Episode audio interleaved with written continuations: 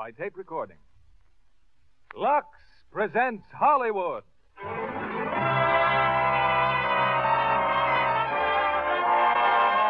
Lever Brothers Company, the makers of Lux Toilet Soap, bring you the Lux Radio Theater.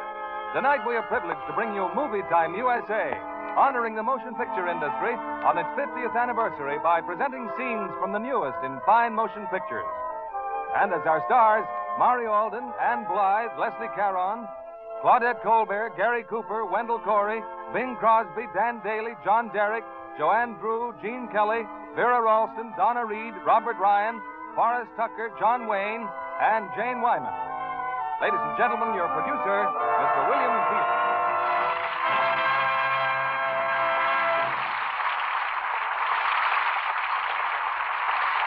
Greetings from Hollywood, ladies and gentlemen. Fifty years ago, in downtown Los Angeles, Tally's Motion Picture Theater was open. Not an opening night such as we have today. There were no stars and very little audience.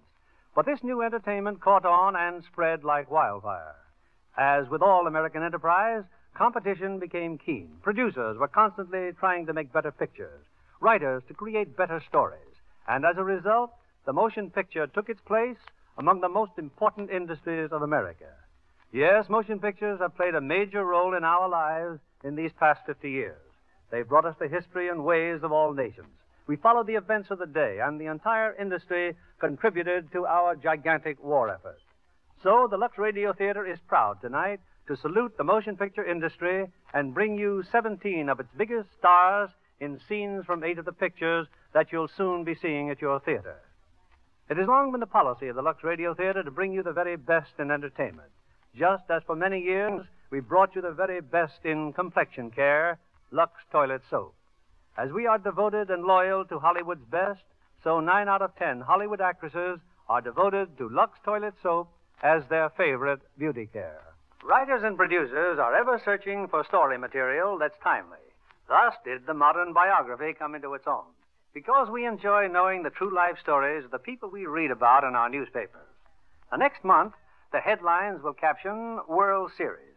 So let's play ball with a 20th Century Fox production, Pride of St. Louis. The story of Jerome Herman Dean, better known to his millions of fans as Dizzy Dean, starring Dan Dailey as Dizzy and Joanne Dru as Pat.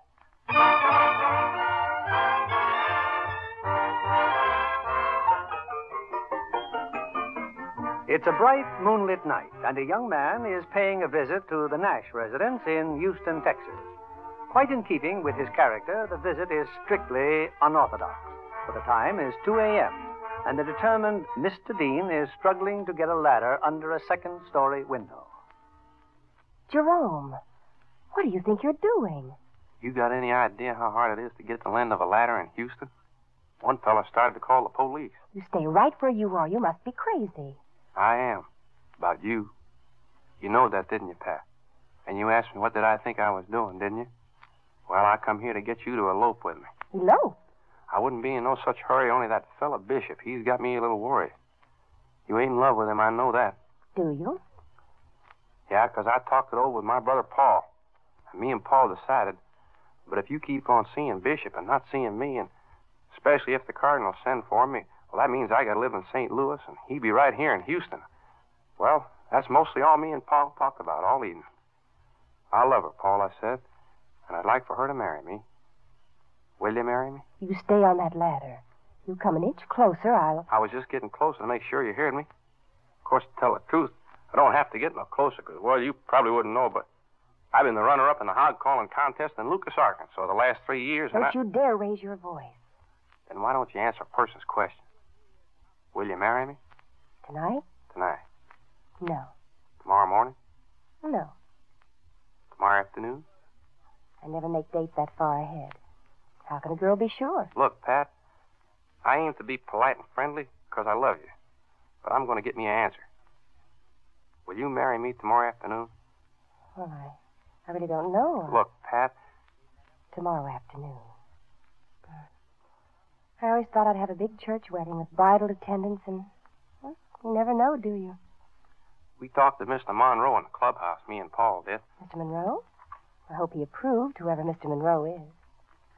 Well, he's the manager. manager of the ball club. He said if they didn't have the full player limit right now, why, he'd take a chance. Said he thought he'd get Paul a tryout with St. Joe, Missouri. But we told him what we thought about trying out with St. Joe, Missouri, me and Paul. It's the St. Louis Cardinals or nothing for the both of us. Why, if I didn't figure Houston was the same as the Cardinals. Dizzy. Huh? Is that all you've got on your mind? Before we meet again to get married, how good a pitcher your brother Paul is? Now, you know better than that. Do I? Yeah, I, I know what you want me to say about how much I love you, how terrible I love you. Well, I do love you. Just that much and just that terrible.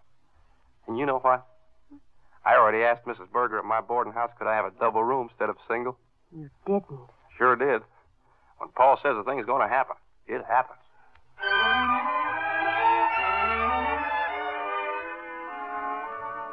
Ain't this just the most wonderful day ever was? Darling, we're supposed to be on our way to East Houston to be married. Well, this is almost the opposite direction you're taking. Dizzy, that's the ballpark down there. Well, isn't it? That's right, honey. I gotta stop by for a minute. Oh? It's a surprise for you. Oh. It won't only take a couple of minutes to drive in and out. Hey, look at that crowd down there. Them bleachers is gonna be loaded today. Anything you've got to pick up, we could stop by the business office and. Now, what I got in mind, What have you got in Hi, mind? Dizzy. Hello, Miss Nash.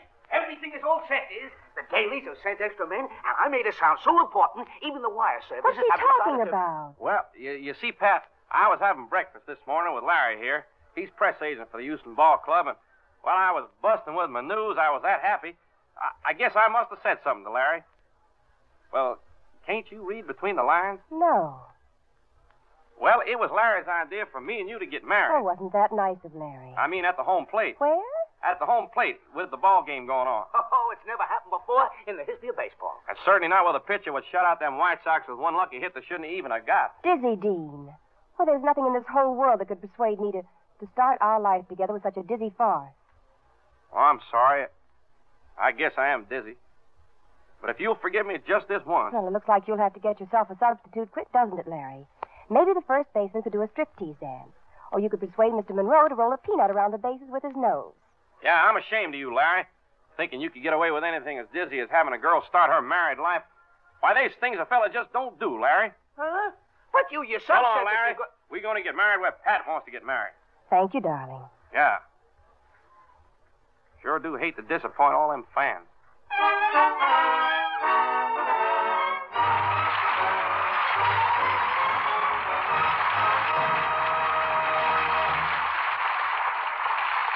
One of the most popular forms of entertainment is the mystery story.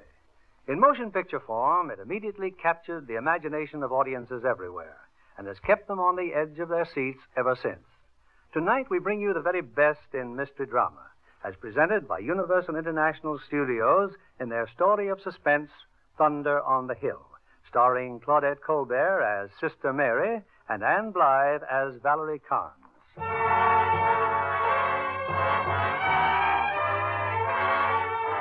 This is England, the countryside near the North Sea. For two days now, an angry flood has engulfed the lowlands, and the villagers have fled to the only place of safety the convent and hospital of Our Lady of Rheims. Among the new arrivals are a woman and a girl. They said we could have this room to ourselves. Better take off your coat. It's soaked. Can't you let me alone for a second? I only want you to be comfortable, but we'll probably be leaving soon. May I come in? I brought you some soup. Oh, thank you, sister.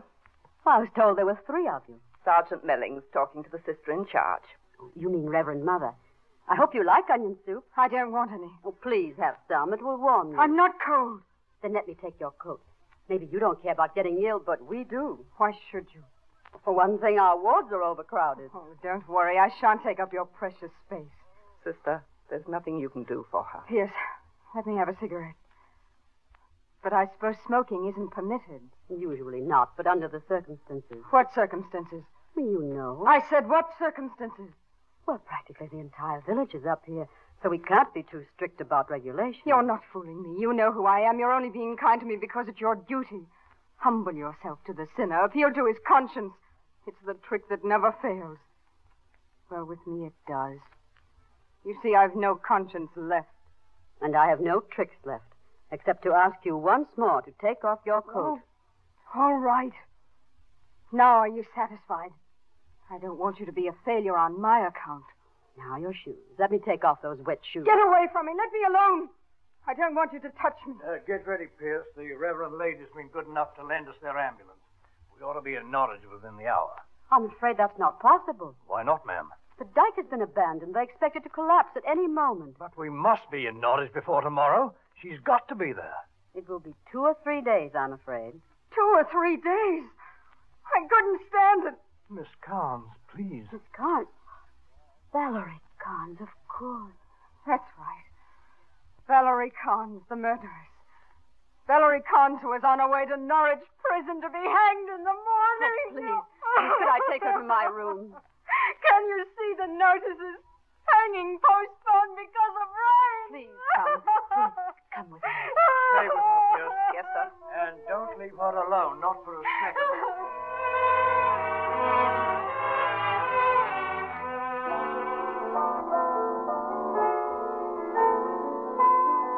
It's the following night in Sister Mary's room. Valerie Carnes, the condemned murderess, quietly fingers the keys of a piano.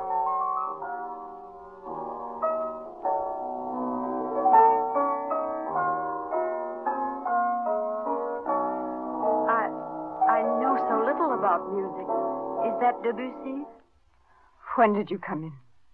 Just a few moments ago, when Miss Pierce left. Please go on. No, it's not Debussy.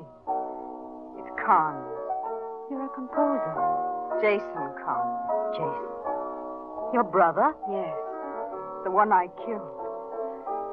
You don't like it, do you? Oh, but I do. No, you don't. But you're wrong. You're all wrong. Jason's music has great merit and will not be forgotten. That's the only thing I still believe in. Valerie, you didn't kill your brother. I'm sure you didn't. How very kind of you. That makes two of us. Even if you had done it out of some false sense of mercy, his death would be on your conscience, and you wouldn't find peace. You had it while you played. But I've told you I have no conscience. I'll never believe that. I should have played Jason Sonata for the jury. Perhaps they'd have acquitted me. I have the deepest conviction Oh, now you... don't talk about divine inspiration. I wasn't going to. Then tell me, why do you think I'm not guilty? Tell me. Perhaps because I know how it feels to be guilty. All right. Suppose you believe in my innocence. What can you do about it? I can pray for you. Words. Just words. If you really want me to believe you, do something. Help me to live through these last few days. I will. Bring me the one human being who really cares about me. Bring you someone? His name is Sidney Kingham. Is he here? No, in Norwich. Only eight short miles away. Oh, but you know it's impossible to get to Norwich. You're a nun, a holy woman. Why don't you perform a miracle? Oh. This great flood. It's God's will. It must be His will. To surround our house with water. To let no one in and let no one out. And yet, if I could help her. Oh, if I could only. I will get to Norwich tonight.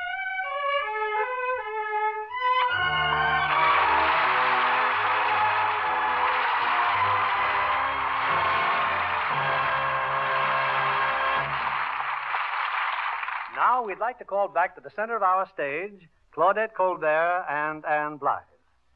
Claudette and Ann, I can't think of two stars more representative of the motion picture industry. Two of our finest actresses and uh, most beautiful women. Well, my. well, thank you very much, Bill. Both Ann and I feel very honored that our picture was chosen for this tremendous broadcast, and I'm sure all the other players feel the same way. Yes, why, not only do we love making pictures, but we enjoy seeing them, too. I think it's wonderful that the players and the audience could attend the preview of these fine pictures at the same time. Yes, and imagine attending eight premieres combined into one. Well, I've attended many premieres in person, but this is the first time I've given a performance at one. Oh, that's right, Claudette. Why, it's my first time, too. Well, you know, every time I've seen you two on an opening night, I've said, now, there are two lovely ladies. And I'm proud to say, two uh, Lux lovely ladies. Bill, any actress would be very foolish to neglect her appearance. And we all know that Lux Toilet Soap is a fine complexion care. I highly recommend it. I'm devoted to Lux Toilet Soap facials, too. It's my favorite beauty care. Thank you, Claudette and Ann. And we're already looking forward to your next appearance on the Lux Radio Theater. Thank you, Bill.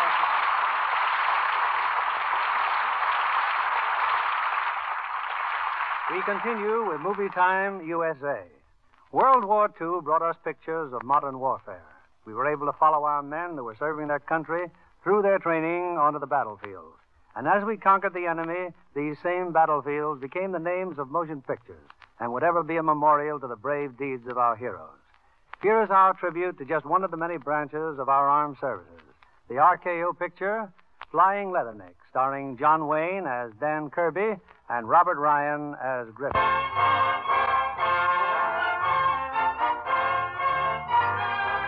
Is 1942.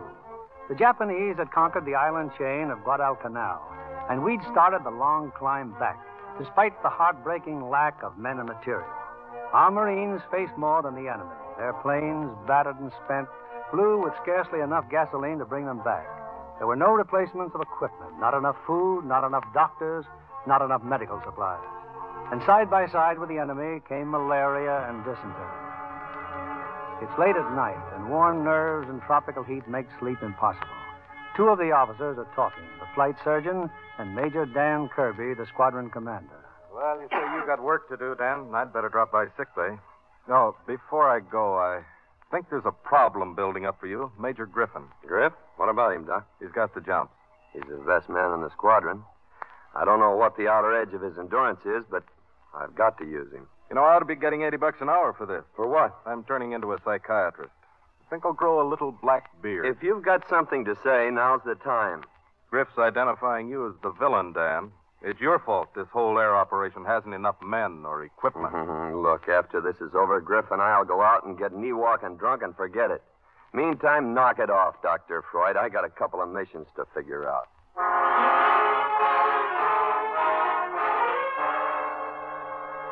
Got a minute, Major Kirby? Hello, Griff. Since when am I Major Kirby? Since you hung up the schedule, it's all loused up. Is it? You got the older guys flying this tough ground strike, and the replacements are flying cover for a bomber mission.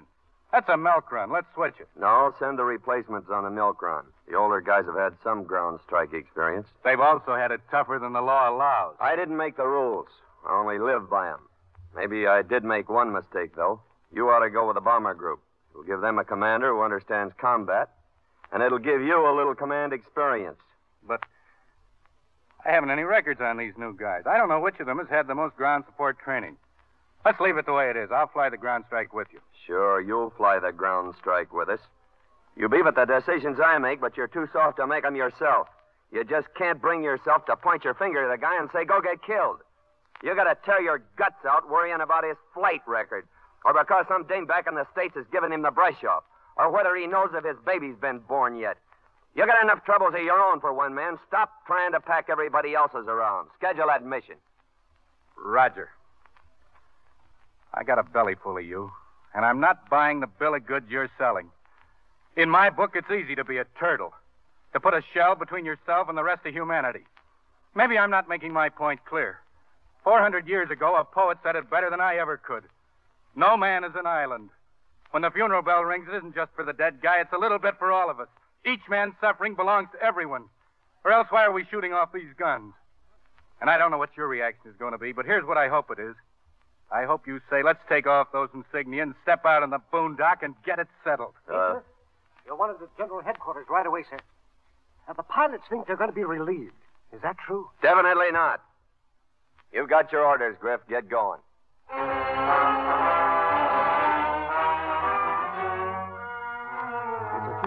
Later. The missions are over. And once again, Dan Kirby and Griff are face to face. I suppose you heard, Griff. I've been relieved. I'm going stateside. I guess you've got another job for me. I'm sure the rest of the squadron will be relieved in the next couple of days. guess the guys won't squawk about that, huh? What do you think? It's my considered opinion they'll welcome being relieved. I want to speak some plain English. Go right ahead. I recommended that you not take over the squadron. Do you want to know why? There's no regulation says you owe me an explanation. Well, in a way, I feel like it's my own failure. You know, it's the commander's duty to train the men. Train and- the men under him for fitness to command. This is all unnecessary, Major. I know the Marine Manual as well as anyone, even as well as you. And Section 9 of the manual, the duties of leadership and command. Oh, well. So long, Griff. Maybe we'll meet up again sometime. I sure hope so. Without insignias. So long, Major.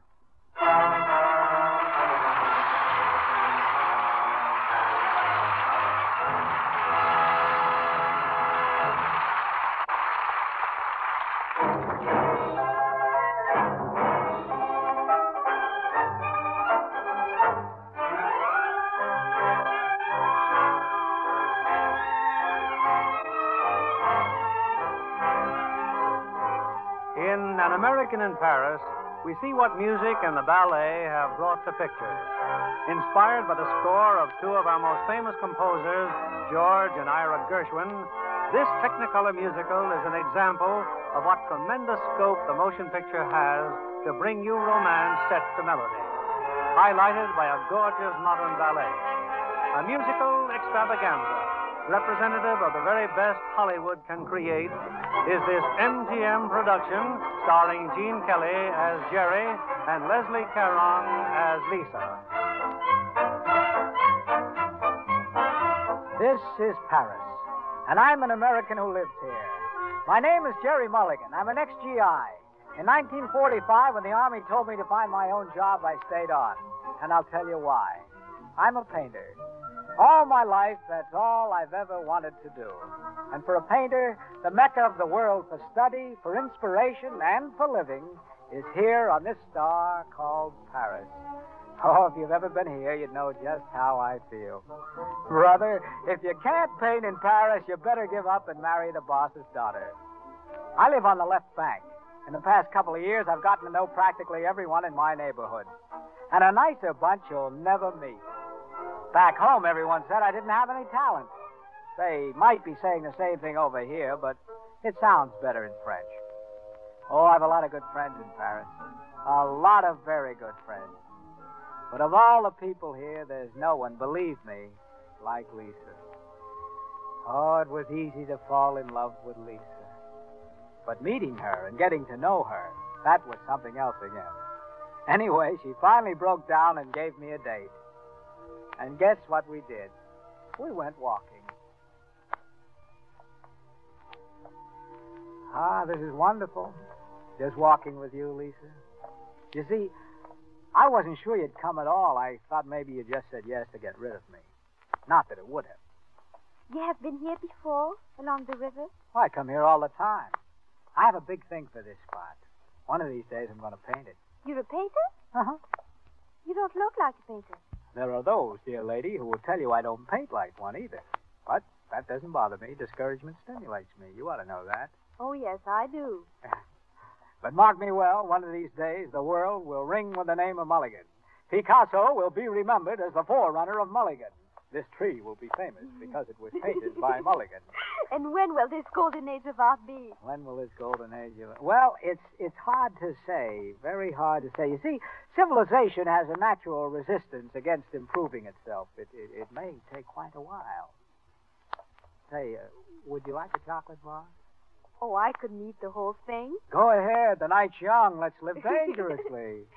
Tell me some more about America, I mean. How about America? Well, let's see. In America, Saturday night's the big night. No work, no school. When you get home, no money. And Sunday. Is Sunday nice in America? Well, in America, everybody catches cold on Sunday. Did you? well, sometimes. Uh, look, Lisa, what about you? Aren't you sick and tired of the life and times of Mulligan? No, I'd rather listen to you. I don't like to talk about myself. Oh, Lisa, you're going to have to get over that. Why? Well, with a binding like you've got, everybody is going to want to know what's in the book. What does that mean? Well, well, let me see. Primarily, it means you're a very pretty girl. I am? Yes, you are. How do you know? I heard it on the radio. You're making fun with me. Doesn't everybody tell you that? I haven't been out with many people. And they're always friends. Honey, believe me, I, I, I'm no enemy. Lisa, I, I don't know whether you're a girl of mystery or just a still water that doesn't run deep, but there's one thing I can tell you. If I'd have been around sooner, you'd know by now that you're a very pretty girl. And I'm not making fun with you. It's very clear our love is here to stay. Not for a year, but ever and a day. The radio and the telephone and the movies that we may just be passing fancies and in time they go. But oh my dear, our love is here to stay. Together we're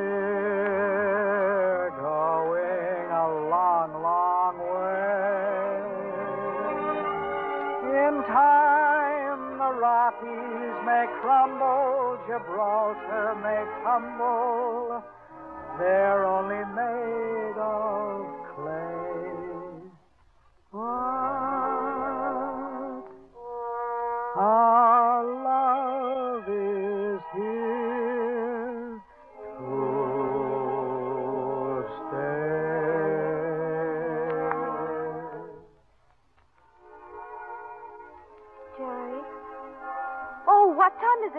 11 o'clock. 11 o'clock?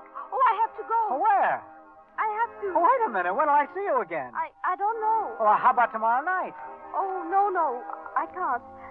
How about lunch? Uh, I'll tell you. Saturday morning, I'm at the École des Beaux-Arts. I'm finished at noon. Will you, will you see me there? Saturday? Yes, I will. Goodbye, Jerry.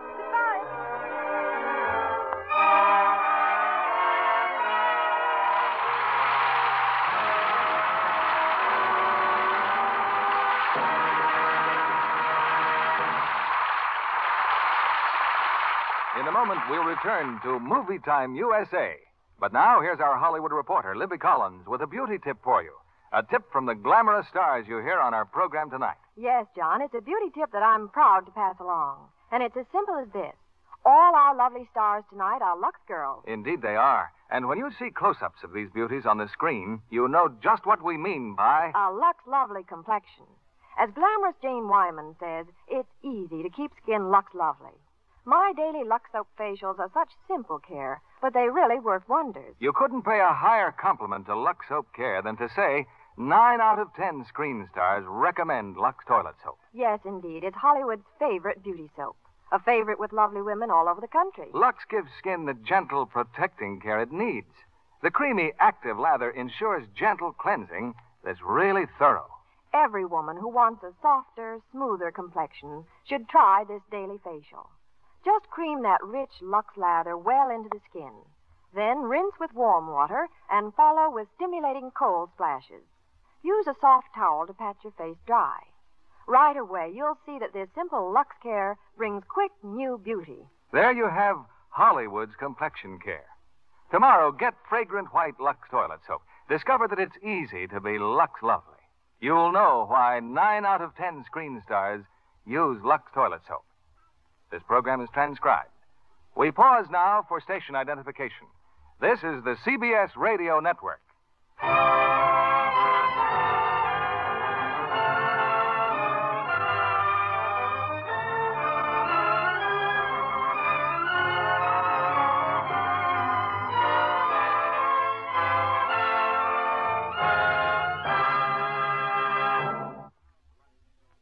We continue with Movie Time USA. Here's your producer, Mr. William Keighley. Americans are sports minded people. We love all games and the people who play them. Through the motion picture, our children have been taught fair play and been thrilled by those last minute scores made by their heroes. We love a champion, but more than that, we love the underdog. Someone who has the fortitude to play for the sake of the game and not for the winning. We now present one of the finest examples of dramatic action in Columbia Pictures' Saturday's Hero, starring John Derek as Steve Novak and Donna Reed as Melissa.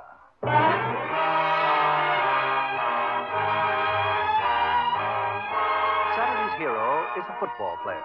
In this case, a dark, unsmiling boy named Steve Novak. But Steve's leaving the university, and there's a stop to make before he goes to the airport. Come in, Steve.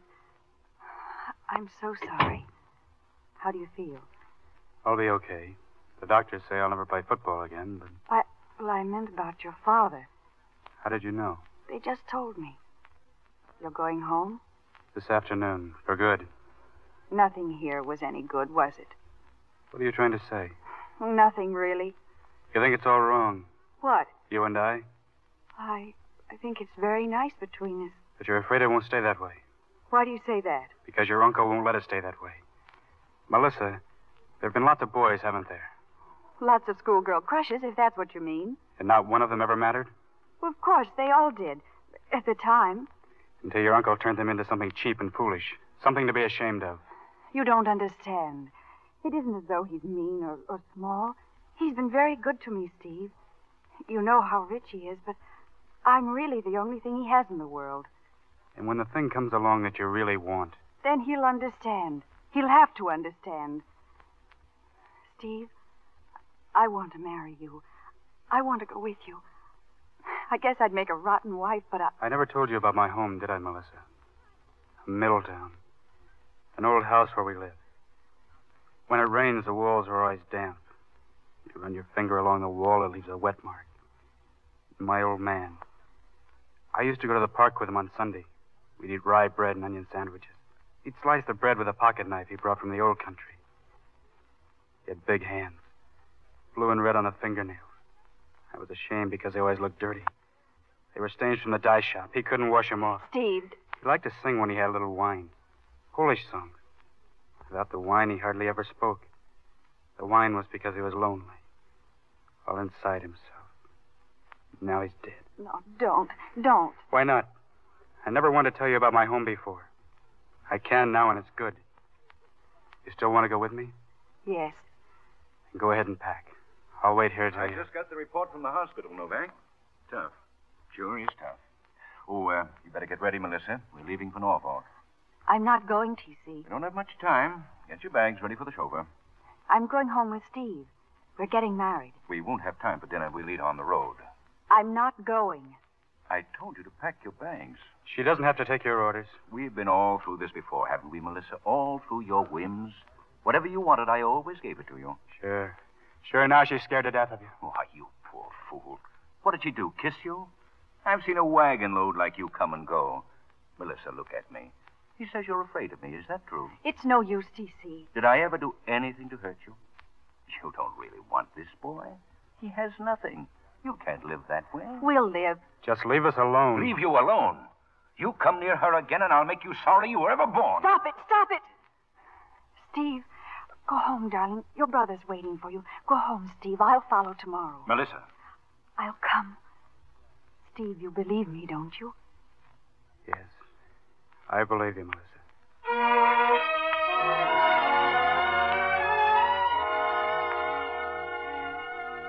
Now he's dead, Steve. Papa's dead. You never had time for him, did you? Two years of college. What did he ever ask you except to write him once in a while? You never had time. You were too busy. Football, big football hero. Uh, you want a drink? No, Joey, nothing. Are you hungry? No? Steve, you all right, kid? Joey, I I quit school. You're through, huh? Everything? They hurt you? My shoulder. The doctors say. That's not what I mean. Sure. Sure, I took a beating. Joey, I want you to help me. I want to get a job. Maybe you can get me one at the shop. Can you do that? Is that what two years of college was for? To wind up in a lodge? No. I need the job while I finish school. I'm going to finish. I can do it in night school around here. Or New York. One good for nothing in the family's enough. Okay. Sure, I'll help you. An educated man. My kid brother's an educated man. Hey, Steve, that girl, uh, Eddie told me about a girl. It's all off, huh? I must have been crazy. Thinking that she'd. Yeah. Yeah, it's all up. I'm sorry I yelled at you, kid. I don't know. I... Hello? Who? Just a minute. It's for you, Steve, Western Union. Telegram. Will you read it, please? Steve, darling, am on my way. Taking first. flight. From Norfolk in the morning. Meet me Newark Airport tomorrow. All my love, Melissa.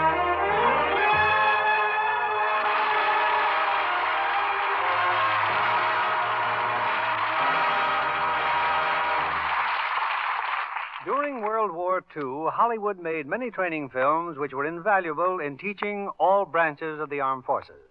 Hollywood then discovered that audiences were also interested in knowing just how our men learned to use unfamiliar weapons and fly new planes that gave almost unbelievable performances. Here's the unforgettable story of the B 29 in the Republic picture Wild Blue Yonder, starring Wendell Corey as Cal, Vera Ralston as Helen, and Forrest Tucker as Tom West.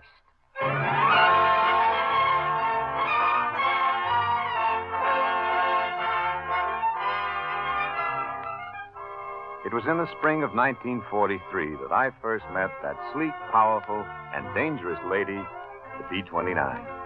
My crew and I were back from the Mediterranean. Fifty missions with the 15th Air Force. We figured we knew all there was to know about bombing.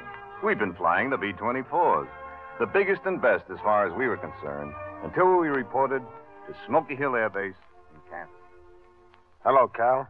Good to see you. Hiya, Tom. Do I look surprised? Well, I am. So you're operations officer. And a major at that. Congratulations. Thanks. Only, uh, how come the desk job?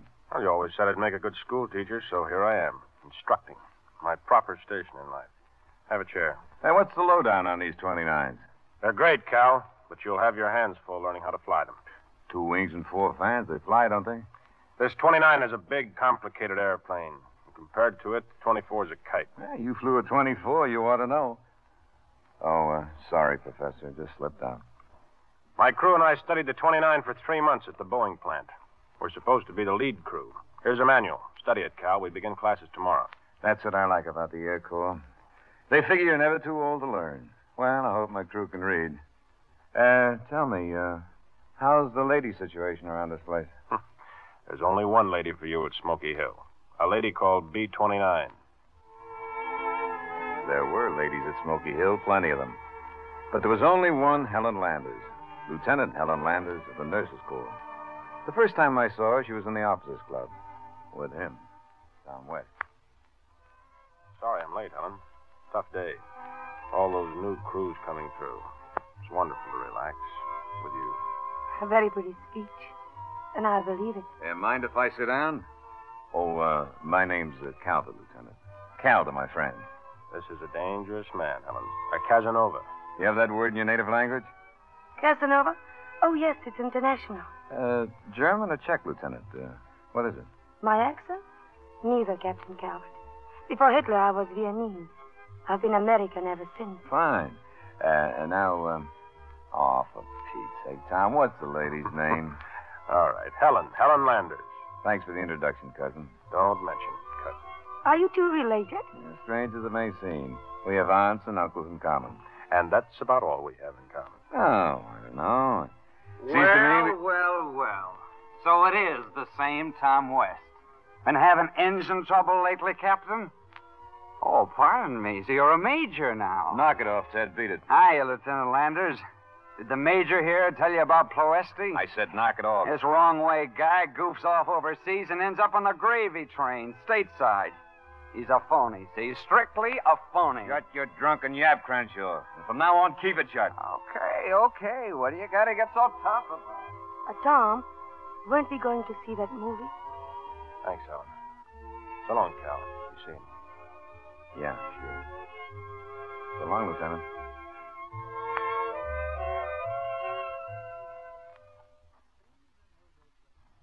Anything wrong, Helen? You haven't said a word since we left the club. I'm sorry, Tom. You're wondering about what that drunk said. I want to tell you. Tom, please. It, Why not? You'll find out sooner or later. it doesn't matter. On the bombing mission to the Ploesti oil fields, the big one, I turned back. I claimed I had serious engine trouble. And you didn't? No. Oh, I'm sure it wasn't as simple as that. You're right, it wasn't. Believe me, Helen, if I'd have been alone, I'd have gone through with it. But I liked that crew. We'd been together from the start. It was to be our last mission.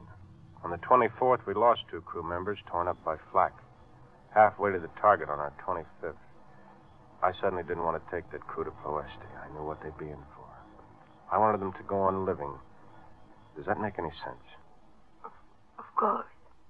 You don't sound very sure. Look, the men in your crew respect your decisions. Well, so do I. I really was having a little engine trouble. I might or might not have made it to the target. I guess I took the easy way. Thanks for telling me, Tom. But you didn't have to. Yes, I did. I wanted to for a long time.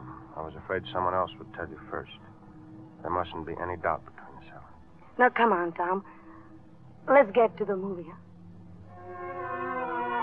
I saw a lot of photos in the weeks that followed, and after that in China, India, and then came my transfer to the South Pacific, Tinian Island. So from now on, Cal, there'll be no more bombing from those high altitudes. The strikes aren't hitting the way they should. Starting today, it's 12,000 feet in daylight and 6,000 at night. You're crazy, Tom. We'd get murdered at that altitude. Besides, we're clobbering them now. Sure. But the aerial reconnaissance photos tell the real story. If you looked at them the way I've been doing, you'd know. You have to be scientific about it. Scientific? A paddlefoot flying a desk telling me to look at photos? Is that scientific? I haven't seen the real thing. Do I have to look at pictures? Cal, you know you can't see much at 20,000 feet bombing through an undercast. But the strike photos show the bombs are spreading out too far, that's all. There's not enough precision. It's easy to talk about precision from where you sit.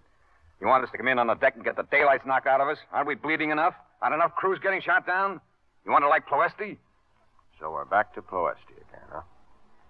You've got your orders, Cal. Your orders, Major West? And if you'd like them in writing, I can arrange that, too. Thanks for everything, cousin. I hope you and Helen will be real happy. Oh, just a minute, Cal. Well? I got news for you.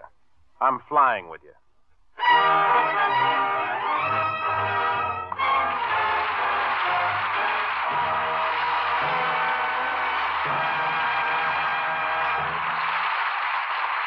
In a moment, we'll continue with Movie Time USA. But meanwhile, I want to take time to have a chat with Joanne Dru and Donna Reed. We'll be delighted, Bill. First, may I thank you both for appearing tonight and for your fine performances. We thank you. And I know I also speak for Donna when I say we were happy to contribute our part in this tribute to the motion picture industry. We're proud to be associated with these fine pictures. You know, Joanne, there's an old saying in Hollywood that if you want to be in pictures, you have to go east. That's not true in my case, Bill. I came west to California all the way from West Virginia. And how about you, Donna? Surely you went to New York and made your debut on the stage there? And that's not quite true in my case, Bill. You see, I'm an Iowa girl, although I did go to college in Los Angeles and went into pictures from there. You certainly make uh, getting into pictures sound easy. Uh, it just sounds that way. As you know, Bill, it takes a great deal of hard work. And would you say that the um, mm, a Lux complexion helps? Mm, yes, indeed. As you know, camera close ups are very exacting, Bill. I don't take any chances. I always use Lux toilet soap for my complexion care. Lux soap facials certainly are a dependable beauty care. I've been devoted to them long before I began making pictures. Yes, a good complexion is very important, particularly for screen actresses. Now, let's continue with Movie Time USA. We're listening. Naturally, no tribute to motion pictures would be complete without the adventure story frontiersmen, Indians, explorers, with the most wonderful setting for any picture the great outdoors.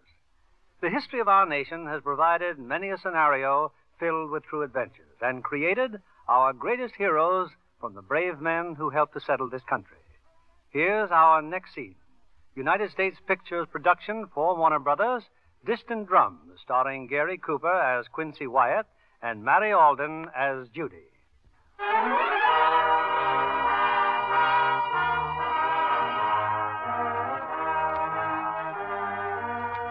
The year is 1840, the territory of Florida. A young naval lieutenant has begun a strange and mysterious mission inland to a rendezvous with an army officer known to him only as Captain Quincy Wyatt. The journey was through a jungle, beautiful, weird, deadly. And finally, where the stream widened into a lagoon nestling between sky and water, was an island. And on it, the headquarters of Captain Wyatt. He was waiting for me. Howdy, Lieutenant. Any trouble getting here? No, sir. As far as I know, I came unobserved. Uh, how long do you reckon it'll take to move your boat overland to Lake Okeechobee? Well, before I answer, may I say you have my sympathy, sir? How's that? Well, my craft is only big enough to carry 40 men. Well, that's all right, because that's all the men I got left. 40 men to go clear across Florida and take a fortress? That's suicide. Hmm, Maybe you're right, but somebody's got to try and nip off the Seminole supply of guns. And as long as that fort's there, the Indians are just going to keep on a getting them. But an attack in small force must fail. I've seen that fort. It's absolutely impossible to take it by less than a brigade. Well, I'm sorry you think it's a hopeless, Lieutenant, because uh, I'm the fellow that thought it up. And about those 40 men of mine in a swamp, they're equal to a brigade. Well, we'll be ready to leave in an hour.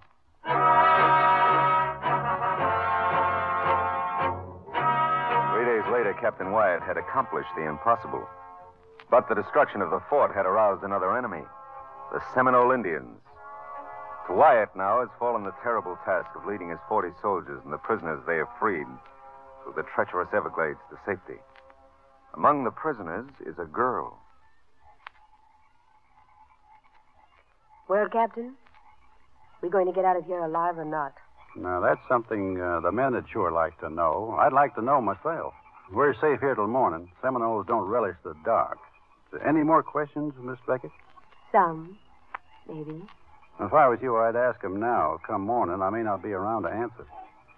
I was just figuring Figuring what? you and how much cloth it would take to make you a pair of those tight doeskin breeches, real fitted like. A pair of lacquered boots and a swallowtail coat and a fancy shirt with a silk-string tie.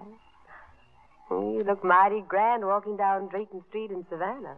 I might look all right walking down that uh, street you're talking about, but I look like a darn fool here. You ever been to Savannah? Nope, and I don't figure to go. It's a nice way to live. Sipping tall absinthe coolers at a sidewalk cafe. Attending garden parties with the gentlefolk. Don't it make you redden up, talking like quality? and crack A cracker gal like you. Cracker gal? Well, it takes a cracker to tell a cracker. What part of Georgia are you from? Okefenokee, my folks lived on pine nuts and squirrel meat, same as yours. I should have known. But how did you smart me out like that? Well, that's the way you walk. Down home, we used to tie up a gal's leg when she was 16 so we could get a first pair of shoes on her. That's how it was with you, wasn't it? I still got the marks of that rope on my shin bone. You didn't pick up that highfalutin talk in the cracker country. Where you been wandering? Oh, Charleston, Havana, wherever the gold coins roll. Well, there ain't any around here. What are you doing in this territory? I was bound out of New Orleans for Savannah when my boat was pirated by those renegades you blew up. What happened to the uh, other passengers? Perhaps the renegade leader didn't find them as interesting as he did me. How'd you get along with him? You found me in a dungeon, didn't you? He put me in there to think it over. Did you? The rats were getting bigger every day. You arrived just in time. Uh, where are you heading from here? Back to Savannah. Well, is that what's most important to you? As important, for instance, as uh, my uh, putting my arms around you? Let me alone. Stay away from me. You sure fancy that Savannah quality, don't you? I don't fancy them. I hate them. So that's the burr under your hide. You're planning to get even with the whole town. Not the whole town, just one man. Is he the one that tied your leg up? I tied up my own leg. He's the one that put the shoes on me. Fancy shoes? That wasn't the way it started. But that's the way it worked out. You uh, had no objections? I was too young to have much objection about anything.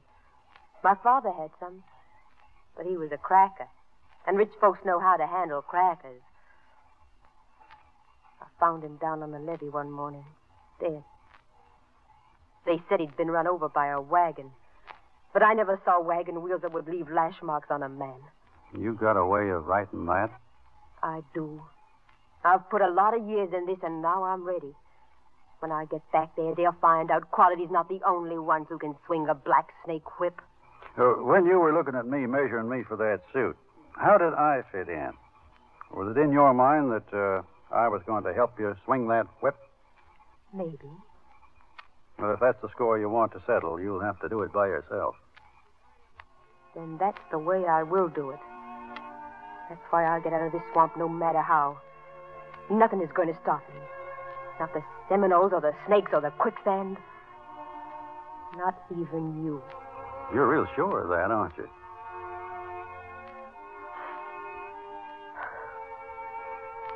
You're still so sure? Were you to kiss me again, maybe I wouldn't be. But you're not going to kiss me again. So it still goes. Nothing's going to stop me, Quincy. Not even you.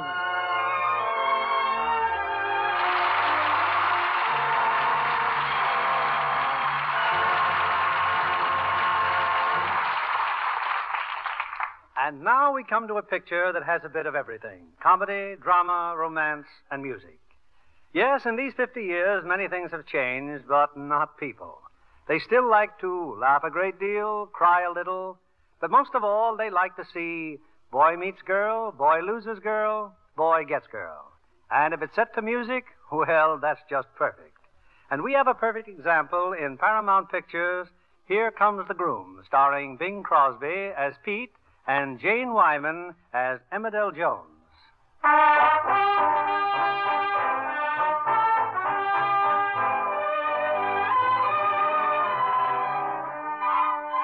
Is the story of Pete Garvey, who went to Europe, and Emmadel Jones, who uh, waited for him to come home. Waited for three long years. You see, every time I told Emmadel I'd be coming home to marry her, well, something would come up and there'd be a little delay. A little delay? Get him. Three years of delay. Well, I've had enough. I'm getting married, and not to Pete Garvey. He's Wilbur Stanley, who's very rich, very good looking, and very much in love with me. See, I even brought her a ready made family. I adopted them in Paris. Two of the swellest kids you ever saw. They're wonderful kids. But I'm going to marry Wilbur Stanley. I'm going to marry Wilbur Stanley. Okay, but I've got to give my children a home, and you got to help me find one, yeah? Well, all right, I will. So it happens that among Mr. Stanley's many enterprises is a very active real estate department. I'll take you down to the office right now. I'll find a house for those poor little children if it takes all night. Well, all right.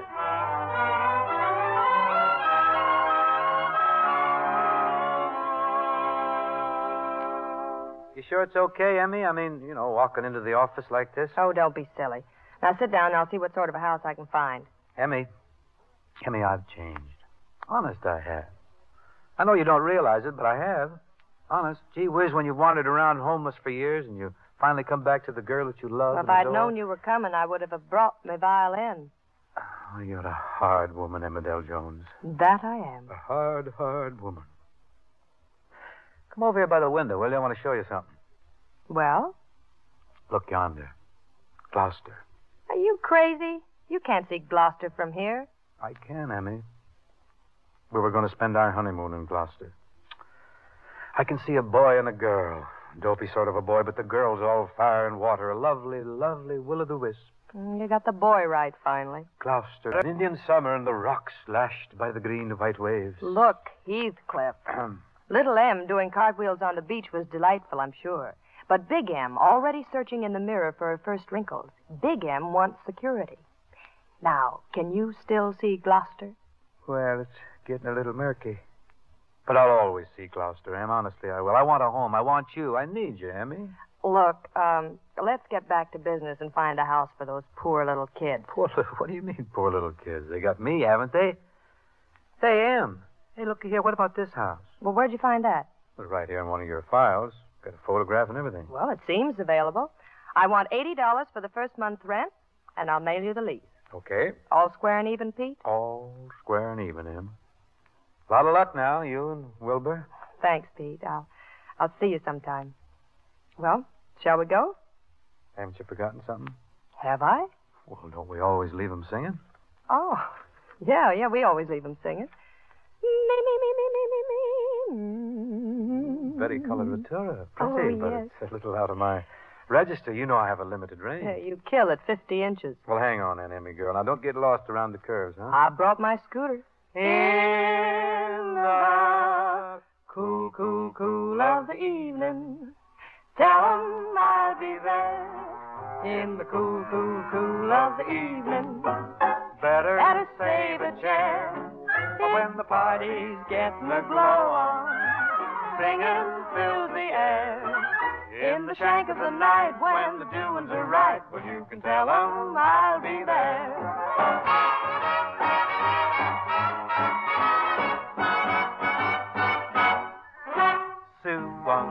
Barbecue, Sam wants to boil a ham, Grace wants a bouillabaisse stew. Clean the kitchen.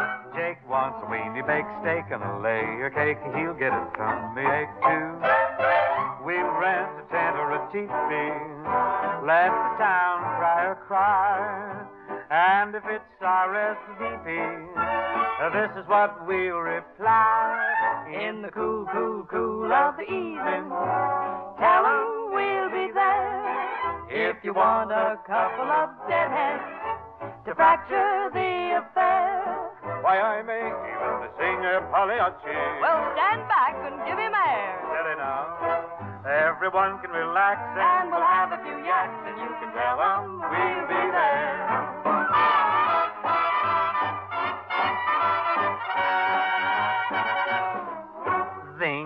Said the bumblebee, let's have a jubilee. When said the prairie hen soon? Sure, said the dinosaur, But where said the grizzly bear? under the light of the moon. How about your brother jackass? Everyone gaily cried. Are you coming to the fracas?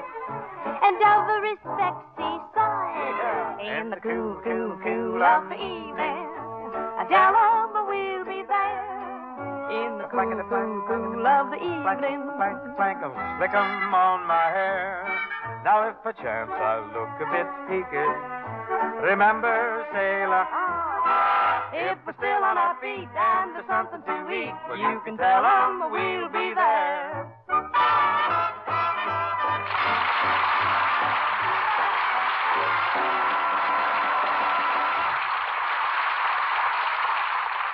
Now, Libby Collins with that big question. With that big $60,000 question, John. You mean? I mean, who is the lovely Lux girl? The lovely Hollywood star with her eyes masked out. Her photograph is on Lux Girl contest posters in grocery stores all over the country. Identify her, and you may share in the $60,000 worth of prizes in the Big Lux Girl contest. And what prizes? The first prize is $5,000 cash plus a Ford Victoria sedan. And 10 more prizes, each a Ford Victoria sedan. 200 prizes of 14 karat gold diamond Bulova watches. Plus $10,000 in additional cash prizes. And all you do is identify the star, put her name in this jingle, and write a last line for it. And here's the jingle June is her name, the last is Da Da Da. Her lovely skin's beyond comparison. Her beauty soap's the one for me. Da dee, da dee, da dee, da dee. Get a contest entry blank from your grocer. It's easy to write a winning line about Lux toilet soap. Lux soap facials leave skin softer, smoother, really lovelier. It's Lux active lather that does the trick. It's so rich and creamy. Nine out of ten screen stars say it's easy to be Lux lovely. Send in as many entries to the Lux contest as you wish, and to each entry attach two Lux soap wrappers, either regular or bath size. Get started on your entry now. The contest closes October 15th. You may share in that wonderful $60,000 worth of prizes. And now, Mr. William Keighley, our producer. Ladies and gentlemen, uh, next week we will present Four Wonderful Stars. And our play will be the 20th Century Fox Academy Award winner as Best Picture of 1950, All About Eve. As our stars from the original cast, we will present Bette Davis, Anne Baxter, and Gary Merrill. In the famous role of the critic, we are pleased to present Reginald Gardiner. This is William Keighley saying good night to you from Hollywood.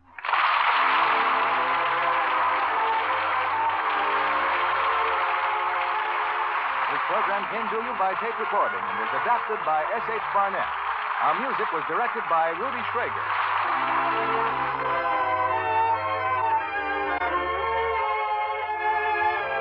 This is the CBS Radio Network.